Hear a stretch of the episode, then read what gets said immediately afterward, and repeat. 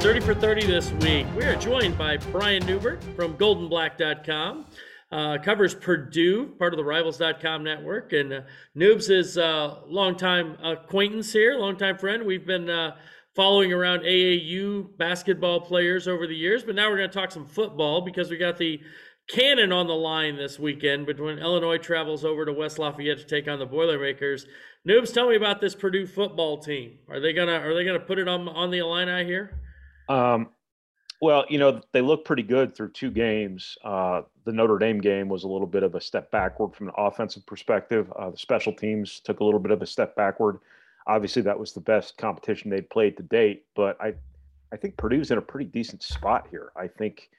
Their biggest issue right now is they're starting to pile up injuries. David Bell, uh, who's their star receiver, one of the best receivers in the Big Ten, if not the best receiver in the Big Ten, one of the best, you know, players in all of college football, if you ask me. He uh, uh, was in the concussion protocol or is in the concussion protocol this week. Don't know if he's playing or not. That'd be a huge blow to their offense. They've got a couple other receivers banged up.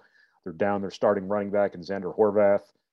Uh, they're down one of their starting corners and Corey Trice. They're just start, starting to pile up some circumstances here, and that's been pretty consistent for Purdue the last couple seasons. Uh, but I think they're playing much better defense than people saw from Purdue last year. I think they have enough on offense where they can still be very competitive, uh, if not win more often than not. Um, so I like their chances. I like their chances this weekend. Uh, the schedule really, you know, gets tough for them after Illinois and Minnesota the week after. Not that Minnesota is anything to sneeze at either, but the back half of Purdue's schedule uh, is pretty loaded. So their time to rack up wins is now. So I would, uh, I, I don't think they view it this way, but we can certainly view it this way from the outside, is that w- when you have winnable games at home, you got to get them. Yeah, I, I think, um, you know, Illinois had a couple opportunities uh, to win those home games, uh, whether it was Texas, San Antonio, or uh, Maryland last weekend, where uh, definitely sh- probably should have won um, and, and ended up coming on the wrong side of that. Uh, Purdue, obviously, uh, offensively, Brohm's, Coach Brohm's known for being uh, an offensive coach. They like to, you know, they'll throw it around a little bit, and, and they've used a couple different guys at quarterback. Um, what's the situation there? Uh, Jack Plummer is their starting quarterback. He won the job outright uh, prior to the season. Um, you know, things weren't going so great at Notre Dame. Uh, they couldn't protect either of them, or they couldn't protect Plummer. He took a bunch of hits. Uh, the offense really wasn't getting any kind of rhythm. And he went to Aiden O'Connell, who started games in the past, was Purdue's starter last year before he got hurt. Um, So Purdue essentially has two guys who have starting experience, but Plummer was the guy who won the job in the in the preseason, and I think they're pretty committed to him. I think he's he's a more mobile option uh, than O'Connell. Um, I don't know how much that necessarily has shown up this year because I don't know if he's really had a lot of success running the ball or had a lot of opportunities to run the ball, but I think he's more of a, a complete dual threat sort of guy uh, than Aiden O'Connell is, and I think that's a little bit of a difference maker Uh, between the two. So I think they're pretty committed to Plummer, but he's shown in the past he's not he's not averse to playing two guys if, if the situation mandates it. I, I think you always want to be careful as a coach to not inadvertently inflict psychological warfare on your starter where all of a sudden you have him looking over his shoulder and, you know, playing tight and not afraid to make mistakes. But it's worked for Brohm in the past before, and it's something he's always going to be open to. But as of right now, Plummer is Plummer is their guy, and he'll start against Illinois. And if, if things go relatively smoothly or not completely disastrously, I think you'll see him start to finish. It, obviously, the biggest, the big story probably for Purdue on offense is whether or not Bell's going to play. Um, he's a dynamic receiver, as you mentioned, per, one of the best receivers in the Big Ten in the country. And what's his status? Do you have any update, or what, what are your expectations for him? And what's the impact if he's unable to go? Well, he's in the protocol, so I would imagine we will find out when the teams take the field for warmups uh, on Saturday. Um, Brohm had his radio show tonight. He did say they're hoping to get him back, so that leads me to believe he hasn't been ruled out yet. So they're still holding out hope. He's he's going to clear all the necessary hurdles before Saturday and play. You know, he's a pretty significant asset for Purdue, and I know the protocol is the protocol, and it, it's kind of a binary deal where you're either good or you're not. Uh, but, you know, even if he's good, you know, I do sort of wonder if, you know, they might really err on the side of caution with him, you know, to kind of look at the big picture. he's going to want to play, uh, obviously. Uh, now, the issue there is if David Bell doesn't play, that's a really big loss for Purdue. Again, he's one of the best offensive players in the Big Ten, one of the best wide receivers in college football. It's kind of amplified by the fact that Purdue's had some other injuries at wide receiver. Uh, Mershawn Rice, who's David Bell's backup, who's a really promising young guy. He's done some positive things uh, through the first couple games. He's out for a while now. He got hurt too. He's been one of those kids who's everybody's dying to see play, but he's always, he always seems to get hurt one way or another, and it's just never on the field. Uh, you know, Purdue has a kid named T J. Sheffield who, you know, missed the opener, ha- hasn't really played a whole lot these last two games. I, I thought they were going to get him more involved against Notre Dame than they did. Uh, Purdue just doesn't have a lot of – Purdue's got a lot of talent at wide receiver, but I don't know if they have a lot of known commodities right now. Milton Wright is a really talented wide receiver who's really struggling to catch the football. Right now he's dropped a bunch of passes here already this season, a couple of which took points off the board for Purdue.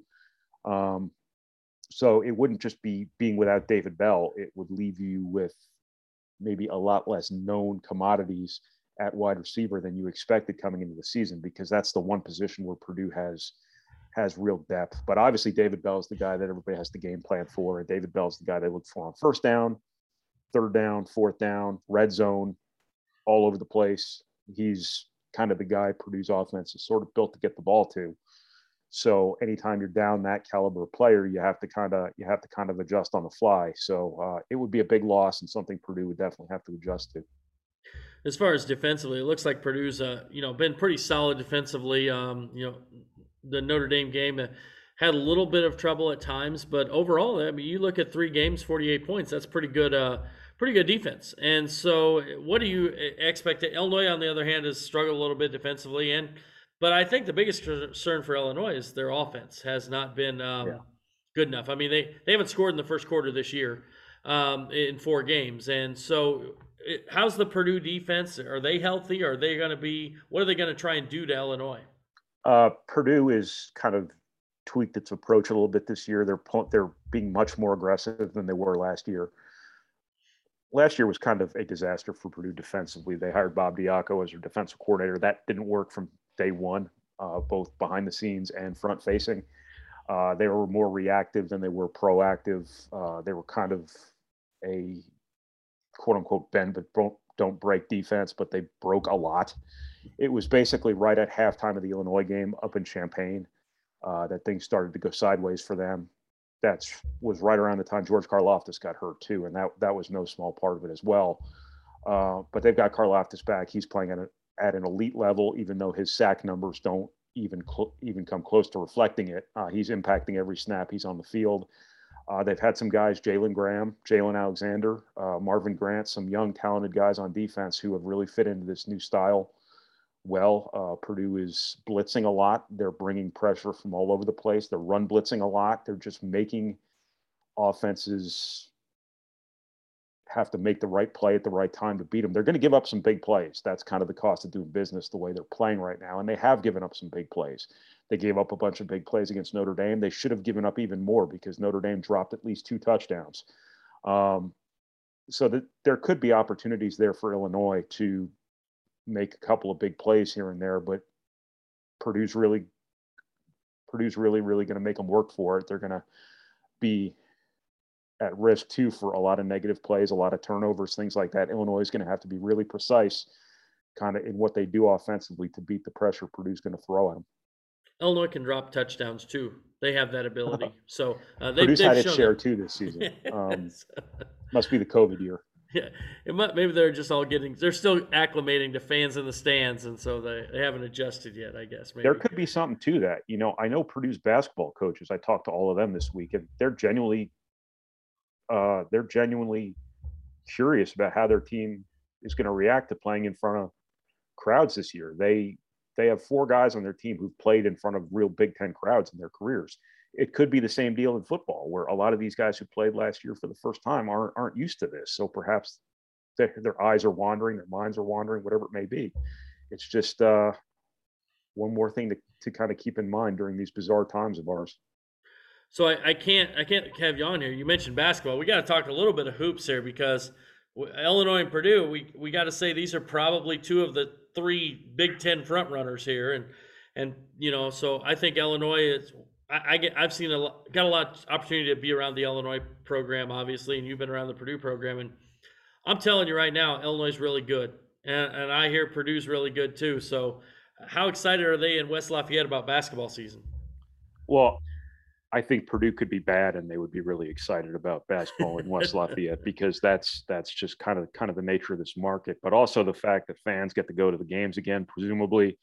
I think people are obviously really excited about the season. You know, Purdue wasn't supposed to be good right away last year. They were playing so many guys who hadn't played before, so many kids, and all those kids didn't have an offseason. They didn't have a normal offseason. So I think, you know, Purdue had every reason last year to be like a five hundred team, one of those teams that plays well one night and then awful the next and then okay the next and then awful two games in a row and then great three games in a row, you know, kind of things like that. But that wasn't the case at all. They were They were surprisingly good, and they were surprisingly consistent until the postseason, when uh, you know things kind of fell apart on them, like it did for the whole Big Ten. Um, but all those guys are back. I mean, Purdue Purdue returns every relevant player basically from last season. They have unbelievably unbelievable big men again, two of them, and they have a potential star, or they have a a, a almost surefire star in Jaden Ivey. I'm not even going to say potential. That kid's a stud.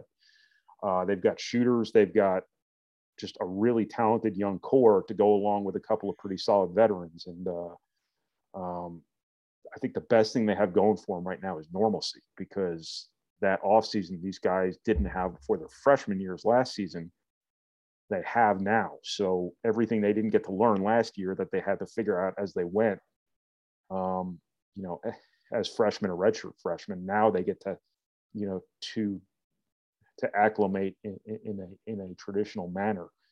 But you also have to find out now, how are they going to deal with expectations? Because this is still a pretty young team, and now everybody all of a sudden is telling you you're going to win the Big Ten, go to the Final Four, all that. There's no more Final Four hungry uh, market in the Big Ten either than this one. So, um, you know, people around here just desperately want to go to a Final Four. So um, when Purdue is good, things tend to get a little bit outsized uh, from an expectations perspective. And I'm sure that's probably filtering itself to the players a little bit. And, uh, you know, they're going to have to, they're going to have to learn to be mature and focused and, and all that stuff. As I said before, they're going to have to learn how to play in front of crowds. Uh, their, their adrenaline is going to be pumping unlike anything last season uh, put upon them. And, uh, you know, we're going to kind of see how they react, but they have all the pieces in place to be really good.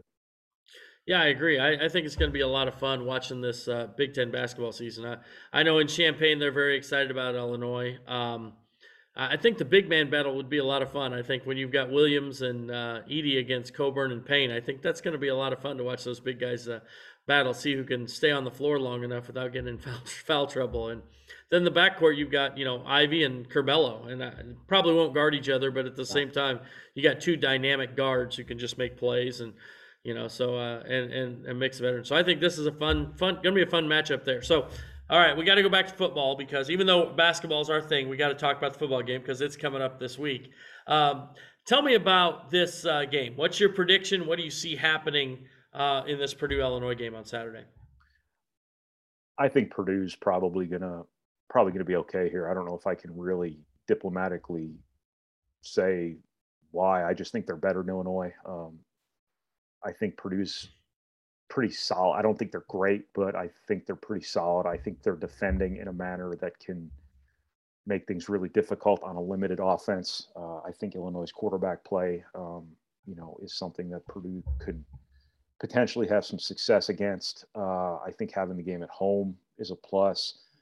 I think, uh, you know, I, I, I think the biggest thing is Purdue's playing pretty well from a defensive perspective, and I think Illinois is probably going to have a chance to make a big play or two, but I don't know if they can necessarily put up enough where they're going to outscore Purdue on their home field. I think uh, if Purdue doesn't have David Bell, that's going to be a big loss uh, for Purdue, but I do think they have enough skill on offense, uh, enough talent at wide receiver, a good tight end in Payne Durham, um, good enough quarterback play, not great quarterback play, but good enough quarterback play where they can have enough success coupled with the, the success I think they can have on defense uh, to be able to scratch out enough to win this game. Yes, I, I would agree. I think Purdue's obviously, I mean, they're a ten-point favorite. I think they are definitely the team that probably um, should be favored in this game. I, I like their uh, their kind of their defense's ability to slow down the Illinois offense that has has struggled. Um, now, as far as the Purdue Purdue offense, I think if David Bell's not there, maybe Illinois can compete a little better um, and have a little chance to slow them down. But you know, at the end of the day, Illinois has to score points to win this game, and, and I don't know that they have the capability to do that right now unless they show me something they haven't shown me thus far against a quality defense like Purdue has. So um, what's your score? Give me a score. I We'll see how you do. Every oh, week. I, man, I don't know. I I'd probably – my point total for Purdue would probably fluctuate based on David Bell's availability, but I think I'd probably look at something along the lines of maybe twenty-seven to seventeen or something like that in, in Purdue's favor. The one thing Purdue's doing pretty well, too, is their first team offense is doing a pretty good job taking care of the football. They haven't really had um, – they've thrown three interceptions this season. All three of them have been tipped balls, one of them by uh, a walk-on quarterback who was on their special teams unit on a trick play, on a tipped ball that probably should have been caught. And then the other two were last week by Aiden o- thrown by Aiden O'Connell, but both deflected by wide receivers or by – by receivers in situations where Notre Dame was essentially playing a prevent to just keep Purdue from scoring quick. So the first team offense has done a good job taking care of the, taking care of the football. And I think when you're the better team on your home field, which I think Purdue is going to be uh, this weekend, you just have to make sure you don't give your opponent opportunities that they didn't earn. And I think Purdue, you know, uh, past teams, I'd probably be a little bit concerned about Purdue jacking around and making a bunch of mental mistakes, just being sloppy. And I haven't really seen a whole lot of a whole lot of indication of that being in Purdue's D N A this season. But I've been wrong before, and things can turn real quick during a football season. And uh, with that being said, Jack Plummer can come out now and throw four picks on on Saturday. It can be a completely different game. But as of right now, all I can do is judge them based on what I've seen so far. And so far, they've been pretty sharp. Yeah, I, I think that can happen any weekend. You just never know. You always have those weekends when you're wondering what happened and you throw some picks and you're like, what were they, you know, what, what we've been so efficient coming into this game. So, yeah, I I, I like the Boilers. I think it's going to be, I, I've got it thirty-one twenty-four. I, I think they're, I think Illinois will get a couple of uh, uh, opportunities, uh, whether it's deep balls, turnovers, whatever it is, to make some plays. And I just don't think they can do it enough. Uh, they haven't been consistent enough to get the win, though. But all right, Brian Neubert, golden black dot com, Purdue expert, joins us joined us this week. Really appreciate you coming on, Noobs, and uh, we will uh, see you maybe uh, Saturday, and then we'll see you in basketball season coming up too. I will I will be at both of those places, so if you're around, we will see you then. All right, sounds good. All right, thanks, Noobs, and uh, thirty for thirty this week. Uh, Illinois at Purdue on Saturday. Uh, excited to see how the uh, Boilers look, and also see how the Illinois bounce back from a tough loss at home against Maryland.